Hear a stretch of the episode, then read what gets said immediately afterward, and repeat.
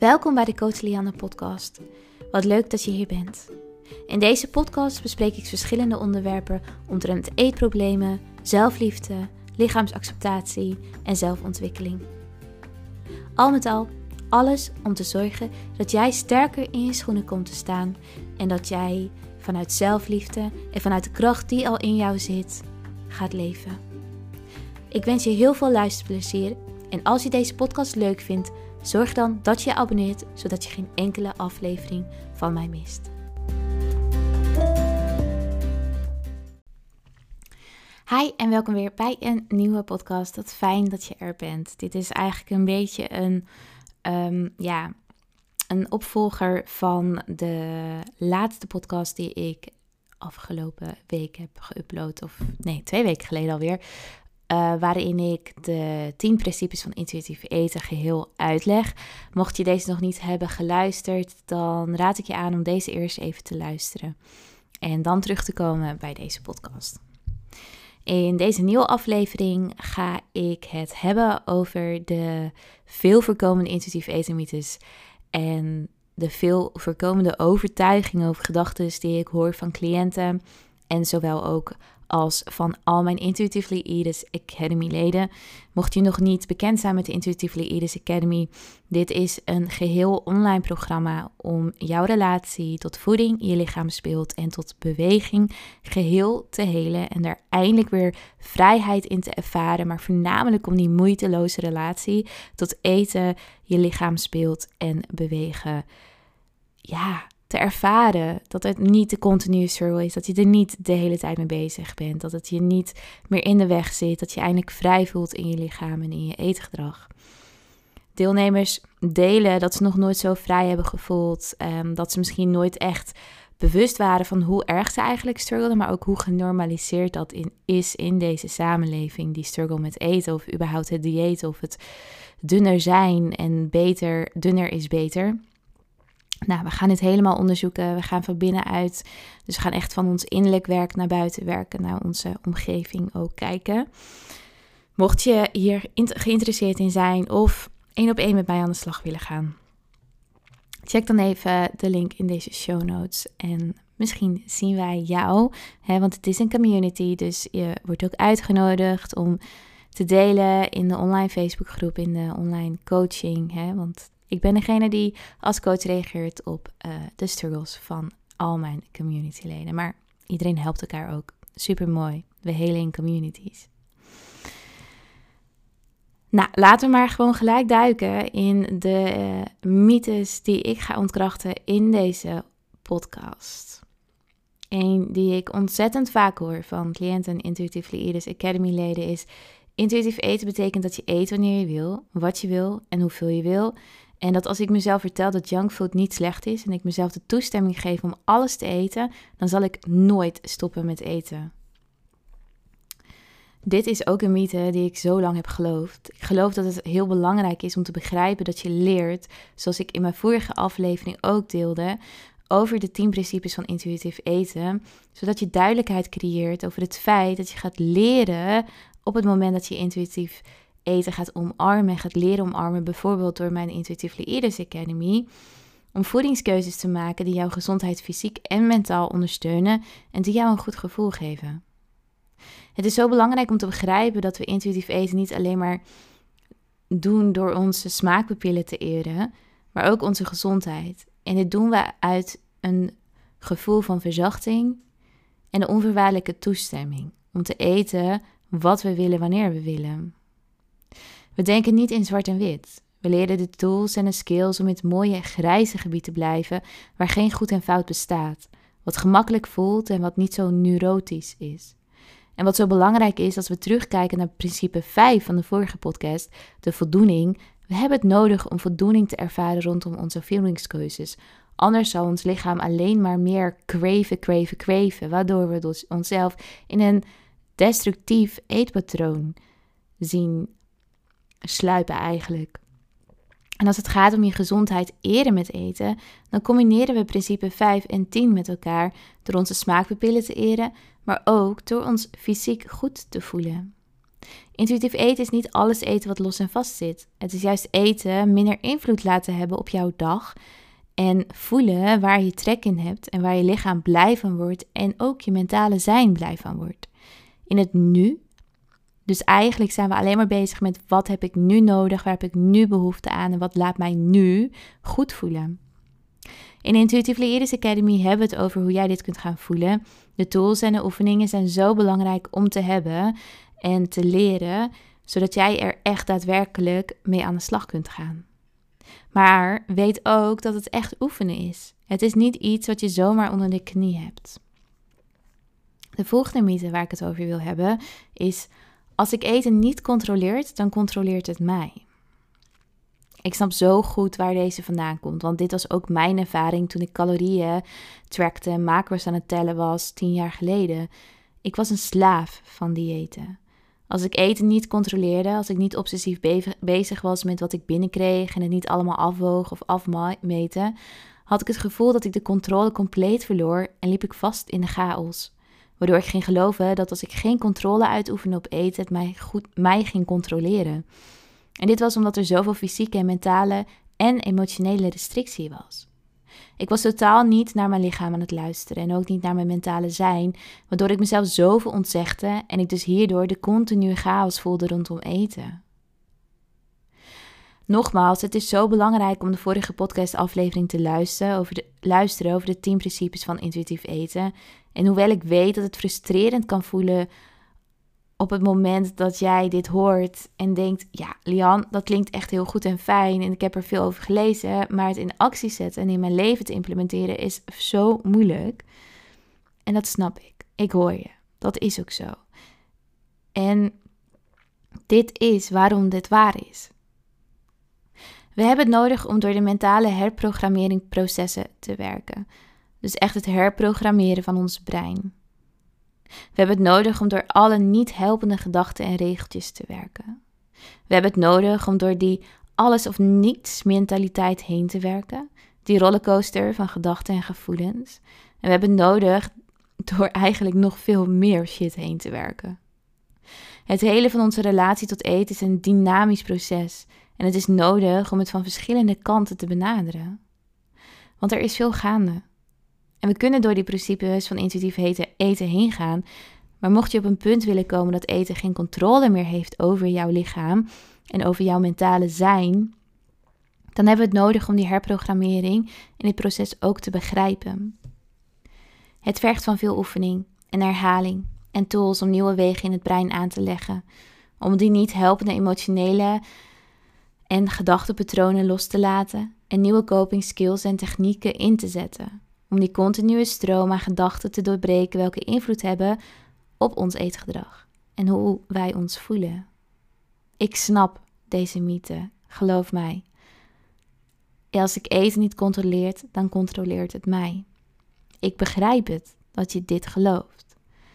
Maar het ironische is dat zodra jij door dat chaotische midden heen werkt, we gaan ervaren dat zodra wij onszelf overgaven laten tonen aan de controle rondom eten.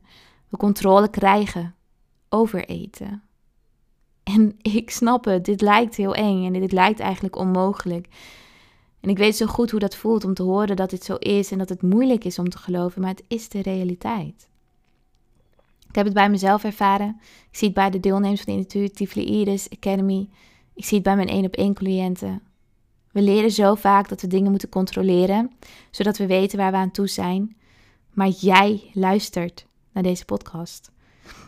En ik neem aan dat je al een tijdje probeert om eten te controleren. Maar je ook ervaart dat dit op lange termijn niet lukt of dat je merkt dat je continu aan eten denkt. Je voelt je niet fijn in je eetgedrag. Misschien ervaar je eetbuien, misschien ervaar je wel de eetbuien en compensatiedrang op wat voor manier je ook maar compenseert. Dit komt omdat jij eten probeert te controleren. Zodra ik controle uitvoer, ben ik bang en word ik bang om deze los te laten. Ik wil je graag in doen laten zien dat je een fijne en veilige en moeiteloze relatie tot eten kunt hebben. Dat deze moeiteloos kan zijn op een manier wat werkt voor jou. Dat je niet de hele tijd het gevoel hoeft te hebben dat je in de chaos terechtkomt, waardoor je weer gaat controleren. Het hoeft niet een continu gevecht te zijn. Jij kunt lekker in je vel komen te zitten en je lichaam leren respecteren. Want ik geloof 100% dat het ook voor jou mogelijk is. De derde mythe waar ik het met jou over wil hebben is de volgende. Intuïtief eten geeft mij geen toestemming om te kiezen voor de gezonde keuzes. Tussen haakjes gezond. Bijvoorbeeld, ik kan geen rekening houden met mijn gezondheid en gezond eten en tegelijkertijd ook intuïtief eten oefenen. Want alles waar ik naar crave en waar ik zin in heb is junkfood en koekjes en snoepjes en wat dan ook. Deze overtuigingen over intuïtief eten, dat zodra je begint met eten naar behoefte, dit resulteert in junkfood, alles of niks feest.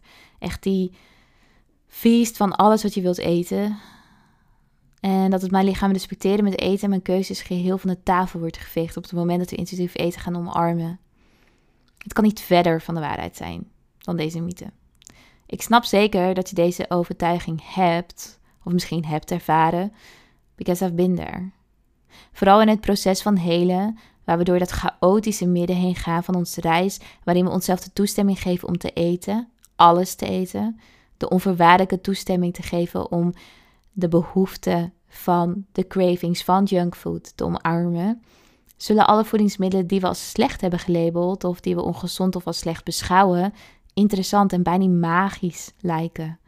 We voelen ons tot deze voedingsmiddelen aangetrokken en doordat ze zo'n kracht over ons hebben, hebben we het juist nodig om deze voedingsmiddelen weer in ons dagelijks patroon te stoppen. En dit is waarom het chaotische middel een heel belangrijk, maar ook een heel zwaar onderdeel is van de intuïtief etenreis. Maar ik probeer iedereen aan te moedigen om er ook plezier in te hebben. Hoe gek dit ook klinkt, die continue cravings zullen niet zo lang opkomen zodra jij het gaat eten. We hebben het nodig om er doorheen te gaan. En omdat we er toch doorheen moeten werken, en dus meer junkfood, eten in dit proces, deel ik met mijn cliënten er plezier in te proberen te hebben. Wetende dat eten nooit meer die ja, extreme behoefte, die extreme controle, die controleerbare en enge factor gaat zijn in ons leven, doordat we door deze chaos heen werken. Zodra jij die ontlading gaat ervaren, dat je lichaam en je brein weten en ervaren dat elke keer dat de brownies, dat de brownies op tafel staan, of dat je brownies wil, of chocolade of een pizza, jij ernaar gaat luisteren. Zodra jij op die plek komt, dat jij door je triggers en je fearfoods heen hebt gewerkt, waar eten niet meer dat magische, hè, die magie eigenlijk over jou heeft, die jou compleet laat in die freeze laat komen. Dat voedingsmiddelen niet meer uit de kast naar je roepen dat je het zou moeten eten. Dat je er niet de hele tijd mee bezig bent. Dat eten geen controle meer over je heeft. Zou je die opbouwende drang niet meer ervaren van het alles naar binnen werken. Je zou die continue drang niet meer ervaren en dit voelt zo goed om onze gezondheid te eren, goed voor onszelf te zorgen en daarbij ook onze smaakpupillen te eren en te eten waar we mentaal zin in hebben. Dus ja, ik eer mijn gezondheid, maar ik eet ook waar ik mentaal zin in heb en wat mijn smaakpupillen willen proeven. Doordat ik beide eer, leef ik in een hele fijne en veilige plek in mijn lichaam. Ik ervaar zoveel vrede in mijn brein, mijn lichaam en mijn hart, omdat ik zowel mijn mentale als fysieke honger eer. En ja, ik eer ook mijn gezondheid, omdat mijn gezondheid heel belangrijk is voor mij. Ik houd ervan om mijn lichaam te bewegen, om daarmee te connecten en te verbinden. Ik houd ervan om energie te hebben, leuke dingen te kunnen doen, zonder moeite en hike te doen als ik in het buitenland ben. Ik houd ervan om, um, weet ik veel, krachttraining te doen en te zien dat ik sterk word. Ik houd ervan om lekker te eten en ik houd van groentes en van fruit. Maar ja, ik houd ook van pizza. En dit mag ik allemaal eten. De volgende mythe die ik wil ontkrachten is: ik moet gewicht verliezen om mij zeker in mijn lichaam te voelen. Misschien omdat ik niet blij ben met mijn gewicht of dat ik overgewicht heb. Of misschien een medische professional heeft gezegd dat ik gewicht zou moeten kwijtraken.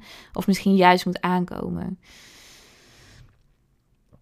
Eerst wil ik even duidelijk maken dat het idee dat zelfvertrouwen en gezondheid komt zodra we gewicht verliezen ontzettend grote bullshit is. En mocht jij herstellen van anorexia of bulimia en je hebt extreem veel ondergewicht, Zelfvertrouwen en gezondheid komt niet op het moment dat je dan weer op een gezonder gewicht zit. Dit wacht niet op je zodra je een bepaald gewicht hebt behaald.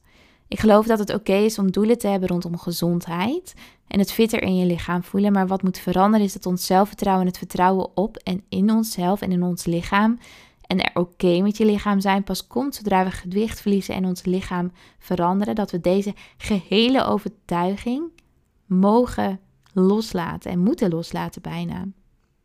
Zelfvertrouwen is een oefening en we hebben het nodig om dit los te zien van ons lichaam en het ontwikkelen zonder ons uiterlijk als maalpaal te nemen. Ons lichaam is altijd veranderend. De textuur van onze huid, ons lichaamsvormen, ons haar, alles zal altijd veranderen naarmate we ouder worden. Naarmate we door verschillende hoofdstukken van ons leven gaan, misschien omdat we zwanger worden of struggles krijgen met onze gezondheid. We gaan door periodes heen dat we meer stress ervaren of juist meer actief zijn. Maar zelfvertrouwen hoeft niet en willen we niet in lijn zetten met, met of we wel of geen gewicht verliezen of hoe ons lichaam of ons uiterlijk eruit ziet. Het is zo belangrijk om hierop te focussen en dit ook echt, echt in te prenten in je brein. We hebben het nodig om te begrijpen dat geluk en zelfvertrouwen een dagelijkse keuze is en dat het iets is wat we mogen oefenen. Zelfvertrouwen is letterlijk het onszelf leren respecteren en dit kunnen we onszelf aanleren door dagelijkse oefeningen. Zelfvertrouwen gaat over het geloven dat we ruimte in mogen nemen. Dat we geloven dat we hier met een reden zijn. Dat we liefde mogen ontvangen, aan tafel zitten en erbij horen. We mogen onze eigen waarde in gaan zien en dit kan alleen door het intern te vinden. Het eren en op waarde schatten van het oefenen van eigen waarde kunnen we nooit doen door ons uiterlijk hiervan af te laten hangen. Het gaat niet over het liefhebben en fantastisch vinden van wat je in de spiegel ziet, want ik vind het ook niet altijd prachtig of mooi. Maar hoe dan ook, ik behandel mezelf en mijn lichaam met respect. Mijn eigen waarde gaat niet naar beneden op deze dagen en mijn interne geluk ook niet. En als het gaat over dat stuk gezondheid en de overtuiging dat jouw gezondheid pas er is of perfect is zodra jij aankomt of afvalt, omdat jouw dokter vindt dat dit moet gebeuren, is het nodig om meer kritisch te gaan nadenken. Hoe heeft de dieetcultuur invloed op onze medische wereld? Ik zeg zeker niet dat je dokter het mis heeft. Ik ben geen medische professional. Maar ten eerste is de BMI-schaal bullshit. Het is een paar honderd jaar uitgevonden, een paar honderd jaar, paar honderd jaar geleden uitgevonden door wetenschappers met een side note dat het niet gebruikt mocht worden en echt als waarschuwing om iemands gezondheid te diagnosticeren. Maar helaas gebruiken we het nog steeds. Het is makkelijk, hoewel het niet helpend is. Zorgverzekeraars gebruiken het omdat ze dan een hogere premie kunnen afsluiten. Of instellingen gebruiken het om te weten of ze wel of geen geld aan jou kunnen verdienen. Het laat ons voelen dat ons gewicht het probleem is. En dat als we dit oplossen, het allemaal wel goed komt. Alleen gezondheid heeft zoveel lagen. En we hebben het nodig om het te gaan zien en te benaderen van veel verschillende kanten. In plaats van alleen maar naar gewicht te kijken, mocht iemand dit doen, is dit echt een grote rode vlag. Neem de ruimte om na te denken wat er nog meer te bekijken is in jouw gezondheid dan gewicht. Wat zijn andere lagen, andere kanten van jouw gezondheid die aandacht nodig hebben? Hoe moeilijk het ook is, we hebben het nodig om voor onszelf op te komen. En ik zeg niet dat je dokter het mis heeft, maar als je gewicht de enige indicatie is van of je wel of niet gezond bent, dan mogen we eens verder naar het verhaal kijken. Mocht je moeten wegen, geef ik altijd aan om dit blind te doen, zodat jij jezelf leert om minder waarde te hechten aan gewicht. Nogmaals, het is oké om bepaalde doelen te hebben rondom gezondheid en je lekkerder in je vel te voelen of sterker te worden, maar we mogen de mythe loslaten dat geluk, zelfvertrouwen of gezondheid pas komt nadat we een bepaald gewicht hebben behaald. Want dit is gewoon niet de waarheid. Zo, we hebben al vier mythes gedaan en ik wil er nog één met jou delen. En dat is de volgende. Sporten moet moeilijk, zwaar, heftig en pijnlijk zijn.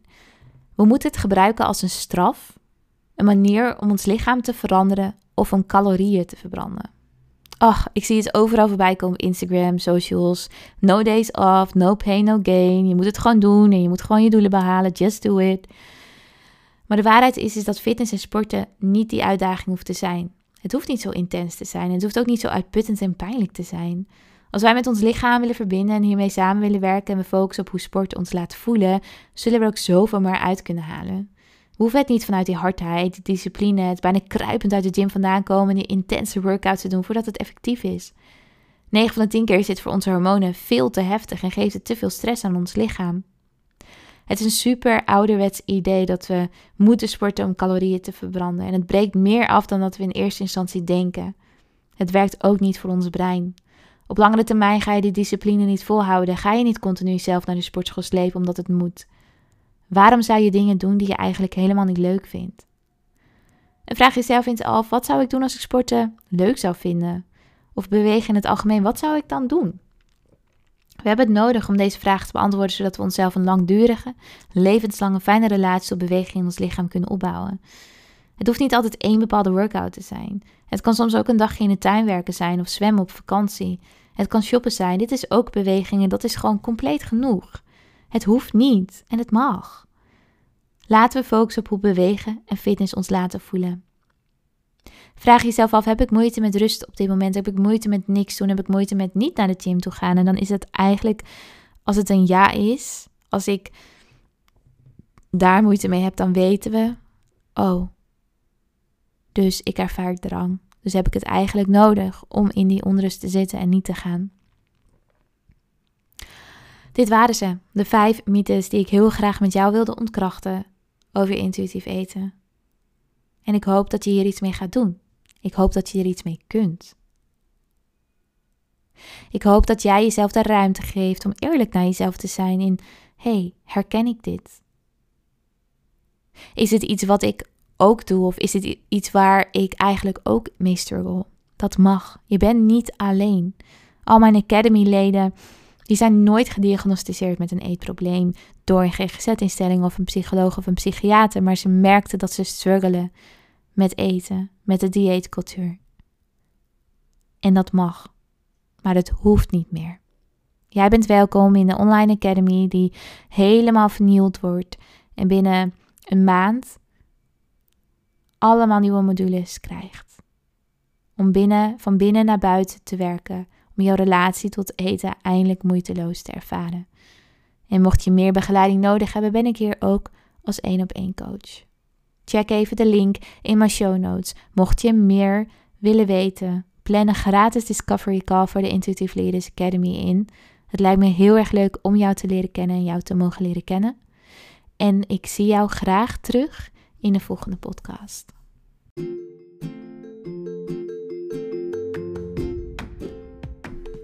Ik wil je nogmaals bedanken voor het luisteren naar deze podcast. Mocht je nou fan zijn van deze podcast en dit willen delen met je vrienden, zou ik dat super fijn vinden door dit te doen op social media, zodat we nog meer awareness kunnen creëren rondom een verstoorde relatie tot voeding, sporten en je lichaam speelt. Hoe meer, hoe beter. Daarnaast, mocht je interesse hebben in mijn boek, de online cursus of één op één coaching, ga dan even naar www.coachlianne.nl voor meer informatie. En daar kun je ook het contactformulier invullen en dan kom ik zo snel mogelijk bij je terug.